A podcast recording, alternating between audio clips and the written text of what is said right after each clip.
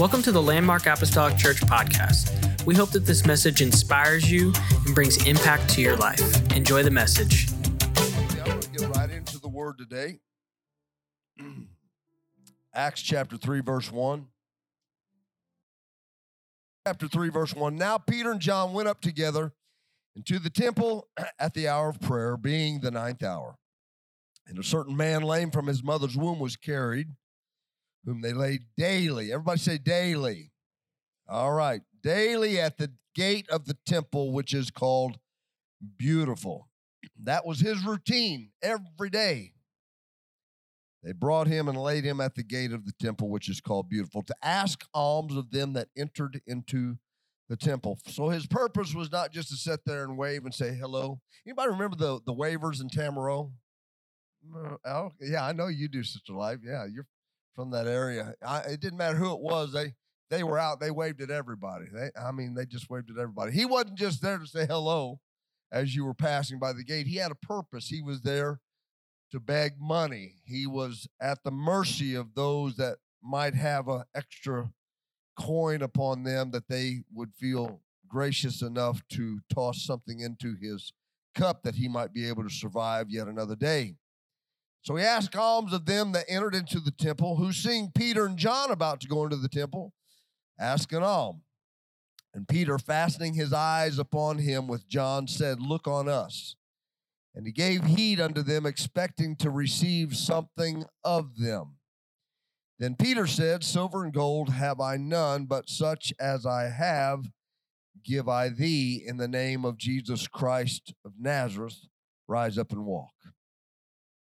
And he took him by the right hand and lifted him up, and immediately the Bible says his feet and ankle bones received strength.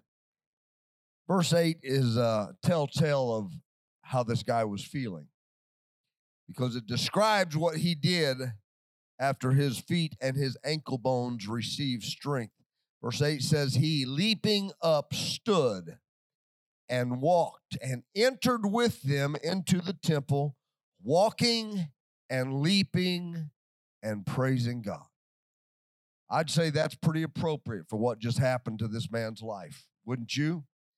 Not being able to go into the temple because he was lame. Now, the very first thing that he does after he is healed by the hand of God is go into the temple. And he didn't just walk in and, and say, Hey, uh, it's nice to be here. No, the Bible describes him as walking and leaping and praising God. Everybody knew he was in the house this unnamed beggar was experiencing a personal revival.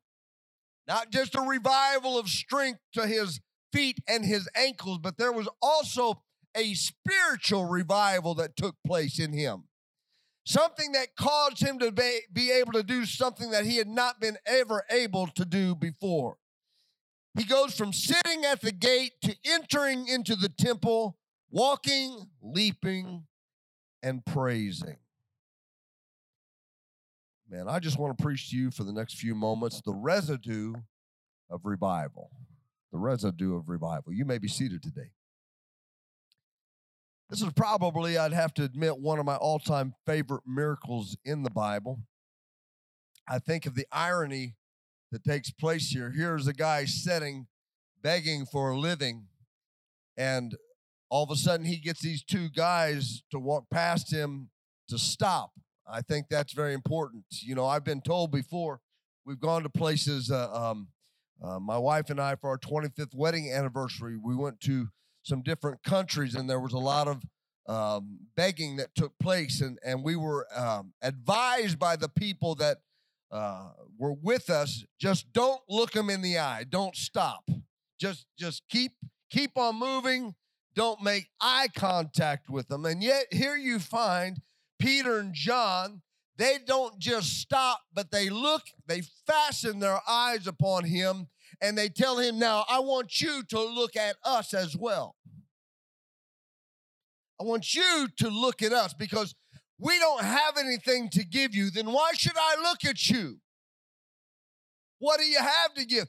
we don't have any money to give you, but such as we, just because somebody doesn't have money in their pocket doesn't mean that they might not have something that they can offer you that will bless your life.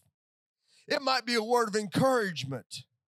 It might be somebody that just has a smile on their face that can change the outcome of your day. And here we have this beggar two broke guys that walk up that can't even give him a dime. And the next thing he knows, he's got something in his possession that no amount of money could buy. It's a beautiful miracle. It's a great day. You know, I've come to the realization that the world is not all that impressed with what we can do for them naturally. In the natural realm, yeah, I know that there are times when we've bought food for people, and that's a good thing. And we've had food bags uh, somebody could come and, and get. And we've, we've done a few things here and there that we could do for people that were in need. Those are all great things. But, but honestly, I don't believe the world is all that impressed with what we can do for them in the natural sense. But I believe that this world is looking for something that is supernatural. I believe it's looking for something that this world cannot offer them, that only the church that is empowered with the presence of the Holy Ghost can offer them. I'm probably misdirecting you already this morning because you're probably thinking I'm going to talk about this miracle. But I want to stop right here and just say this this message isn't so much about the miracle that took place as it is about what happened after the miracle. Hence the title, The Residue of Revival. I think it is very important for us to understand we we have we are living right now in the residue of the Christmas season. There's a feeling that we're walking in right now. We're kind of weary. All the excitement is over. All the gifts have been opened. The kids' uh, excitement uh, for that moment is over, and, and, and probably 85% of them are already bored with what they've been given. They're looking for the next big thing. Maybe not your kids, but I'm just talking about kids in general. You see, things and gifts don't last that long to keep us excited about them. We're always looking for the, the latest and the greatest, the newest and the best. So, this message today isn't so much about the miracle as what happened after the miracle. What's left behind after a great service? What's left behind after God has given you a miracle, or God has empowered you with something, or God has just maybe filled you with the baptism of the Holy Ghost, and you have experienced a personal revival in your life? That's awesome. That's great. That's life changing. But what happens when it's over and you're having to live in the residue of a great moment?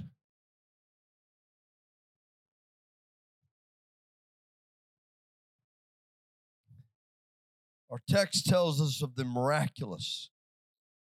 The story's not over yet. We stop here a lot of times. Here he was, he, he was healed. Silver and gold have I none. We quote it all the time, you know, such as I have. I rise up and walk. And they reached down and lifted him up, and he went walking and leaping and praising God into the temple. ah! But what about the day after the Sabbath? What about the week after the miracle was over?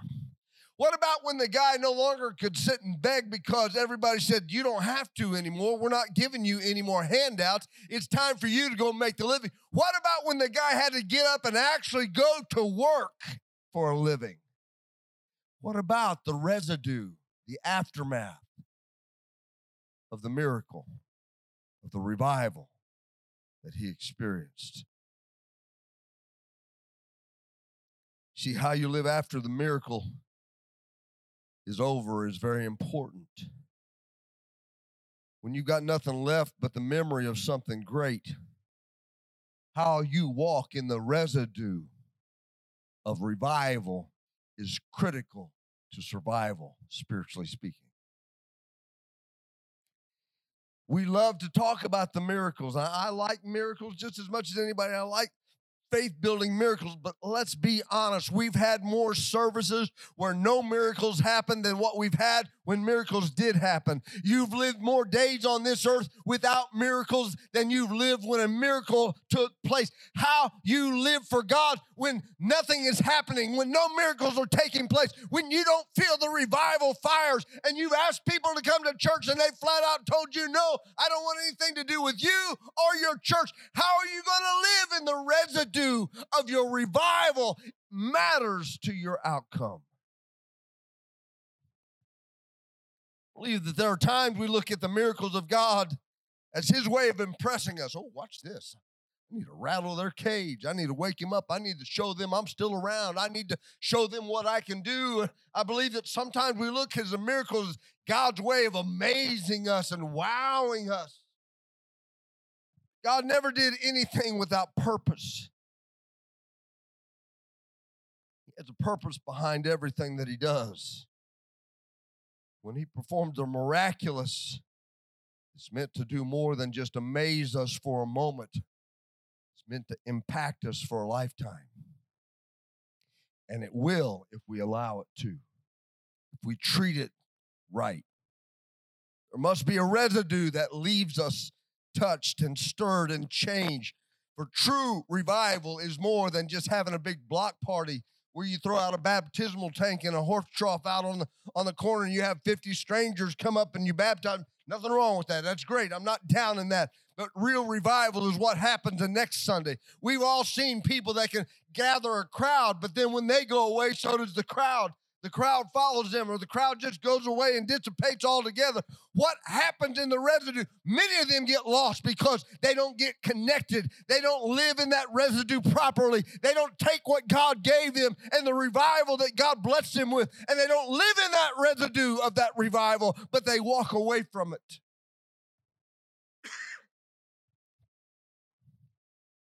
True revival leaves a residue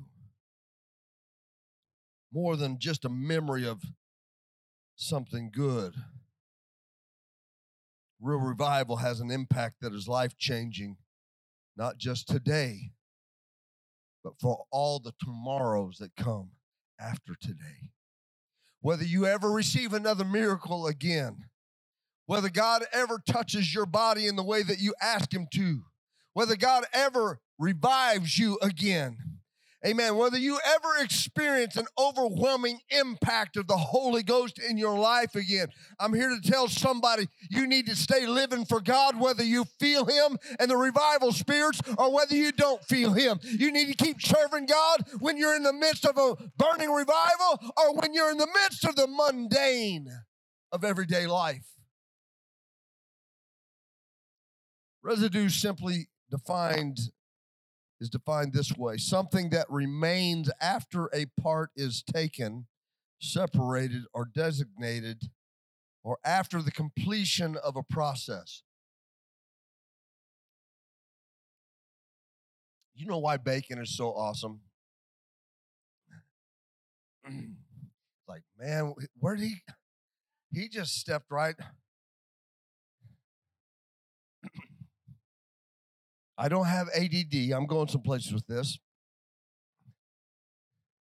Oh, squirrel. Now, listen to me now. Bacon is awesome. Not just because you can put it between a couple pieces of bread with some lettuce and tomato, tomato and a little little miracle whip on there or mayo, whichever you prefer. Is there anything better on a hot summer day than a BLT sandwich? I think not. Extra bacon, please. My wife will sometimes fry up all the bacon in the package because she knows that it will not go to waste. And we don't want to make the mess more than once, so she just fries the whole entire bacon up and then she puts what we don't eat in that particular which is rare that we don't eat it all but sometimes we don't eat it all. She makes so much that we put it away in a little baggie inside of the fridge and then i will come home and i like to take it out. She says she'll offer me all types of uh, different choices most of the time on my way home from work.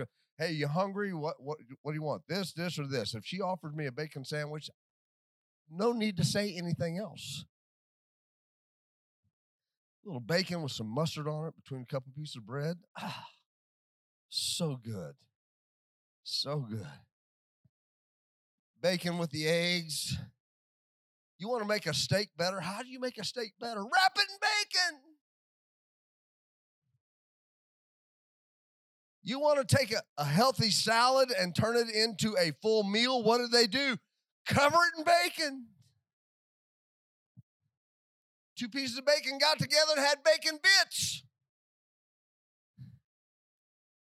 Little baby pieces of bacon. We throw them all over everything.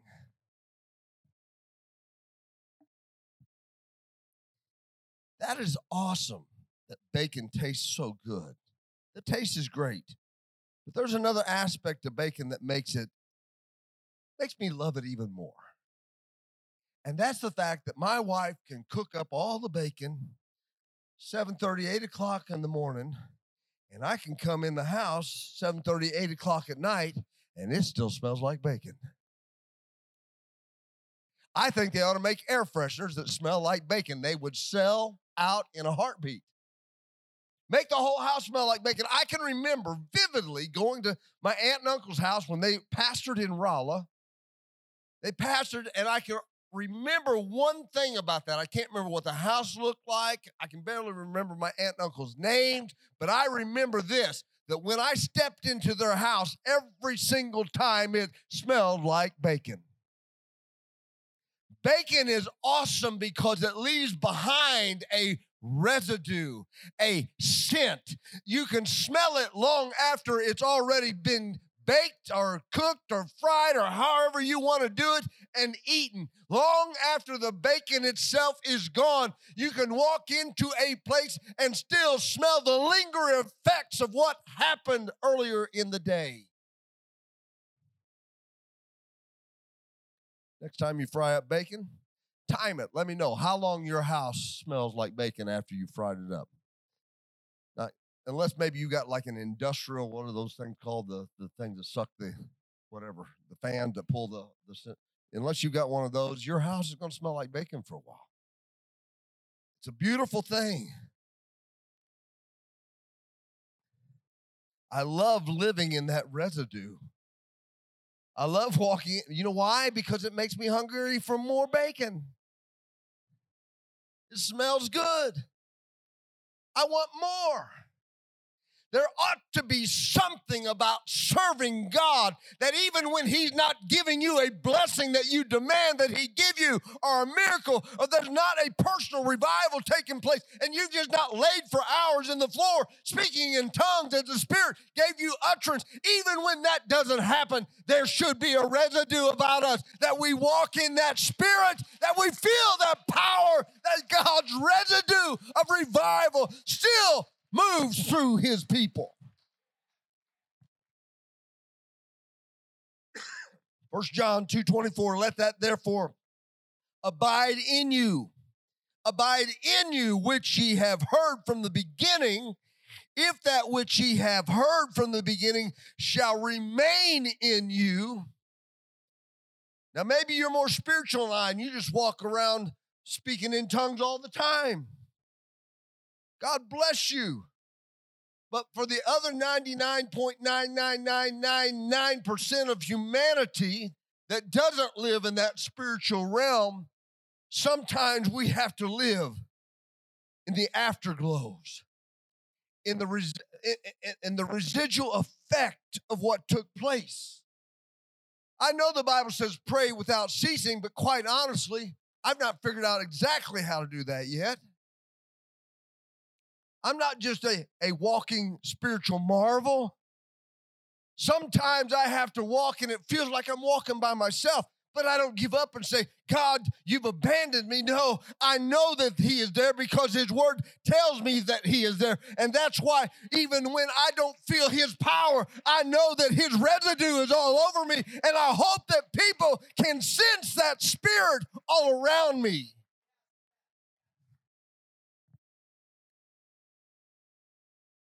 You've heard it from the beginning. Let it remain in you. Ye also shall continue in the Son and in the Father. And this is the promise that He hath promised us, even eternal life. What are you talking about, John? Let what remain? We'll go back and read from the beginning. First John chapter 1, verses 1 and 2. That which was from the beginning, which we have heard, which we have seen with our eyes, which we have looked upon, and our hands have handled of the word of life. For the life was manifested, and we have seen it and bear witness and show unto you that eternal life which was with the Father and was manifested unto us.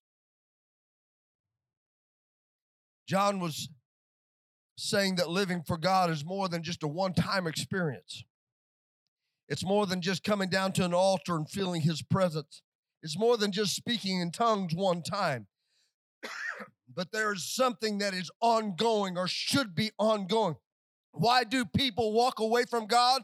Because they do not treat his residue. They do not treat the afterglow of the Spirit with uh, humility. No, they feel like all they can ever uh, uh, live for for God is if God is constantly giving them another miracle, constantly keeping them in a state of revival. But honey, revival ain't always at your doorstep. There's times when you got to step out there in faith, knowing that God is with you, even though you don't feel like He is.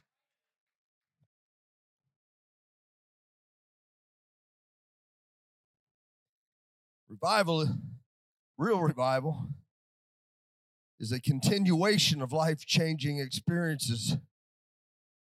Sometimes we have to fan that flame ourselves. God gives us the fire, but it's our responsibility to keep that fire going. Comes a point in time where you got to chop some wood. You got to gather some tinder. Any of you campers out there, you like to go out and build a bonfire or eh, go out and uh, build a campfire or whatever. You know, nowadays uh, a lot of times we just we just take our stoves and our campers along with us. We don't mess too much with that, but eventually it, it burns out, right? Why? Because it runs out of fuel. And so it is with the Spirit of God in our life that we have to keep that fire fueled. We have to go and do the things to replenish what is burning out because you are a candle. You are a light to this world. There, uh, for there to be a light, there must be a source of fuel someplace that is emitting that light and causing that. You don't burn a candle and, and that candle never burn down. Why? Because that candle with that wick in the middle begins to burn that that wick uh, based upon that wax that it is uh, encapsulated in eventually, when the wax runs out, candle quits burning. We've got to figure out. We've got to figure out how to keep the Holy Ghost alive, how to keep it fueled, how to keep it filled in our lives. We got to feed it good things. We got to feed our mind good things. We can't just go around and pour damp water and wet blankets all over the Spirit of God and expect Him to just create a even hotter fire in order to burn all those things away. No, we've got to decide in our life what am I going to fuel my spirit with? Am I going to fuel it with good things that promote spiritual activities, or am I going to throw things on it that dampen God's will for my life? Talking about living in the residue. It's not easy to do oftentimes when you're not feeling God's presence. But it's necessary. Holy Ghost, I remember the first time I ever received it, 10 years old. the Holy Ghost is not like going out and buying a fancy painting and putting it up on the wall someplace. Oh, now, I just want to invite people over. See my Holy Ghost? No, the Holy Ghost is not meant to just be put on display for people to see. That's not what it's meant to do. No, no, no, no. The Holy Ghost is to be active. it's meant to be used, it's meant to be cultivated. It must be kept moving or it will lose its power. the Holy Ghost is a tool. You can buy a hammer, a saw, nails, you can buy all of those things, set them on your counter someplace, and nothing gets built because they weren't designed to be used. And the Holy Ghost is designed to be activated within us. And it's designed to be used, not just to be put on display, but to be put into motion. A lot of talk these days about carbon footprints. You hear things on the news report. They want to ban all aerosol sprays. Lord have mercy for all of our Pentecostal hairdos if all the hairsprays go away. Uh, every, they're against everything from airplanes to, to aerosol canisters. And the point behind it is, and, and I'm for recycling things and, you know, I'm taking care of our planet. I don't want you to think, you know, uh, that, that I don't care and I don't give a rip and I'm that guy that throws his uh, empty McDonald's containers out the windows and leaves it, you know, in the road. I'm not that guy. I, you know, I put the trash where it belongs and recycle if you want to. Take care. We need to take care of things to best of our ability. I believe that's just being responsible, a good steward of what God has given us, and He created this earth for us. So I believe that we ought to try to do our best just to not trash it for Him. some of these things are good, and some get a little ridiculous. But the idea behind reducing carbon footprint, if you don't know what that means, is simply to live without leaving anything behind. No residue of your life there are people out there that that are like these minimalist people and they they do everything that's that, where they just don't hardly everything they have is organic and, and whatever that's fine. Most of us can't live like that. They want to live like that. I, I got no no this is america live that way if you want to. They're trying to set a standard i believe but the fact of the matter is, is that no one can get through life without leaving some trace of their existence. So the real question then isn't if, but what? What will your life leave behind when you move from this life to the next?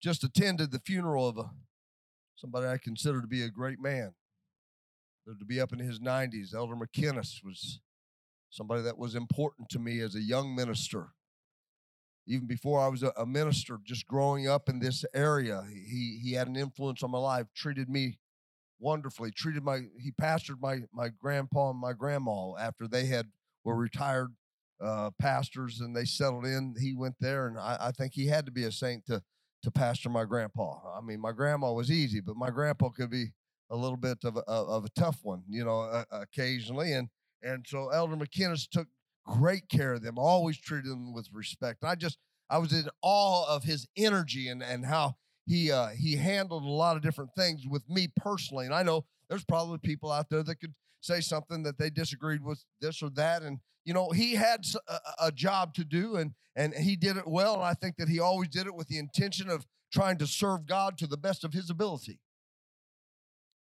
A great man, and so his body is now in a cemetery. But the influence that he left behind by the crowd in that funeral tells me that there was a residue from a life that was lived well that is still emanating and touching and affecting people's lives. I sat there and there was a couple of times where I felt tears begin to well up in my eyes because I started thinking back to memories of times where he had impacted me. I have a Bible at home uh, that I have very uh, few names in, but I, I've had the people that have impacted me in the ministry more than anybody else. I, I've found them and I've had all of them but one sign that Bible. And the very first signature I have in that Bible, right at the top, left hand top of the very first page that's empty, is C.L. McKinnis. I believe that we have an enemy that would like for this church to leave as small a footprint behind as possible. I believe that we have an enemy that would like to see this church destroyed, hampered, uh, put down. I believe that we have an enemy that would like to see us not have any effect. I th- think we have an enemy that would choose for this church not to leave behind any residue, but they've come too late because the power of God is already moving in this place. It's already growing. God is already moving us forward, and the impact has already been established. But what will we do to promote that?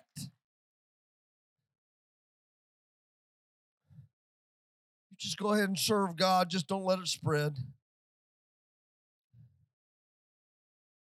What happens after your initial experience is just as important as what happened to you when you first received if not more. You have to initially receive it, but then you can receive it, put it in your pocket, never to pull it out again, or you can walk in the power of that Spirit.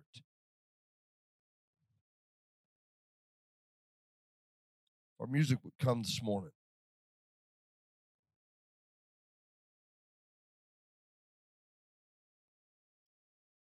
Jesus had just ascended.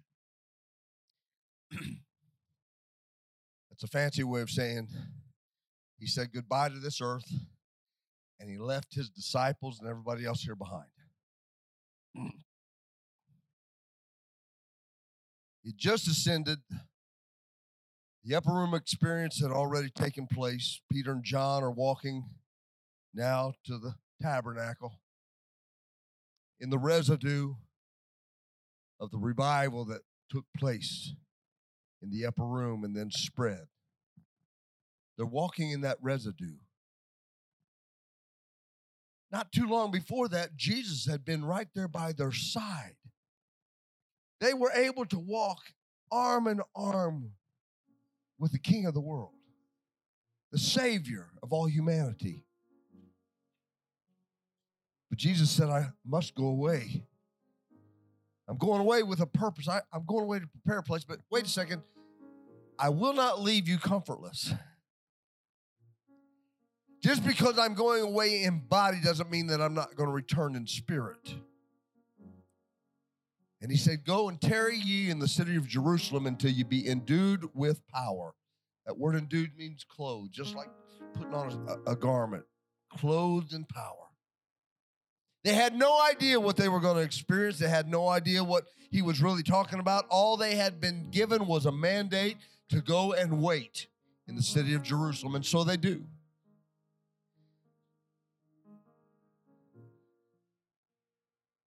On the day of Pentecost, they're in the upper room, and all of a sudden, while they're praying, they're all in one mind and one accord, the Bible says. If there's one thing that I feel very confident in about this church, I believe we're in one mind and one accord.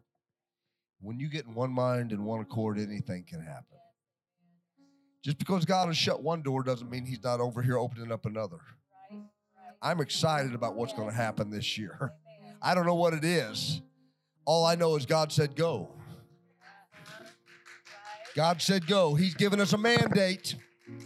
We don't have to know all the particulars. We just have to follow the instruction and wait upon the promises. I say we can do that. The very first service of 2022. I don't know what 2022 holds. I, am tired of standing up. I'm so glad that you know that we didn't do a, whole campaign of 2020 vision because we got we got blindsided in 2020. 2021 wasn't a whole lot better. So I'm not going to stand here and tell you that 2022 is going to be incredibly amazing. I don't know what's going to happen in the, this world. I don't know what's going to happen with the pandemic. I, I don't have answers for all that stuff. All I know is I'm going to follow the mandate that Jesus Christ has set forth for his church.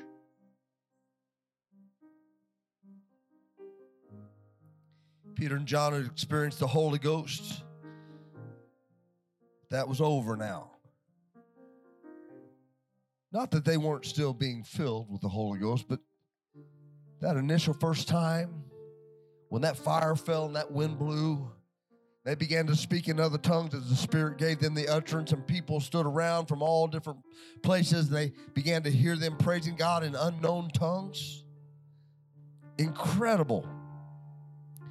Matter of fact, the church began to grow very rapidly. They were in the midst of revival, but now they were just heading to church, heading to the tabernacle, no revival service, just heading to the tabernacle to go through the routine of worshiping God. They're living in the residue of the day of Pentecost experience. Can I tell somebody tonight that there's enough power in the leftovers to do everything that God needs to have accomplished in our lives? We don't have to ha- be shaken under the power of the anointing. Just a, just a little residue is enough to change everything. Would you stand with me today? Now we got a crippled man that's walking. Peter could have walked away, but he chose to leave a footprint, chose to leave something behind. He could have just gone on and ended it right there. But verse 12, he says, This wasn't done under our own power. This happened because of Jesus. Oh, no, I can't take you to him. He's already left us, but his spirit has come back. The comforter has come. We are now walking in the residue of the Holy Spirit. We're now walking in the power of the Holy Ghost. And he said, This wasn't, don't look at me. Don't look at John. This wasn't us. This wasn't our power. This was the residue of the power of the one who left the comforter to come and give us this strength and this power. You can read the rest on your own, but here's the short version. The miracle happened, the word was preached, and truth was spoken. They faced confrontation and even were thrown in jail overnight. Not everybody listened to the word, not everybody responded, not everybody received the truth of the word of God on that day. But the Bible tells us that howbeit many of them which heard the word did believe, and the number of the men was about 5,000. Now, I don't know how your books read, but my books would say that if we could get 5,000 overnight with one message and one miracle, that's a pretty good revival that's firing up again. That's about our entire city of people that could be affected. I'm trying to help us understand the responsibility and the power and the authority in which we are walking in. It cannot be ignored. And in 2022, I don't care what direction the world goes, I only care about what direction the church goes. The Word of God is true, and it is yes, and it is amen. There is still power. There is still power. Maybe we haven't had the revival that we've seen in the past, but we're walking in the residue, and the residue has enough power to reach your lost friend, to reach your lost spouse, to reach your lost grandchild, to reach your lost son or daughter, to reach your lost coworker. The residue is enough to walk in the residue of the power of the Holy Ghost this year. If you think the revival can't happen unless there's a miracle taking place, you need to understand it's not meant to be that way. It's worth staying in the race. It's worth living for God. Even when you don't feel overwhelmed with His power.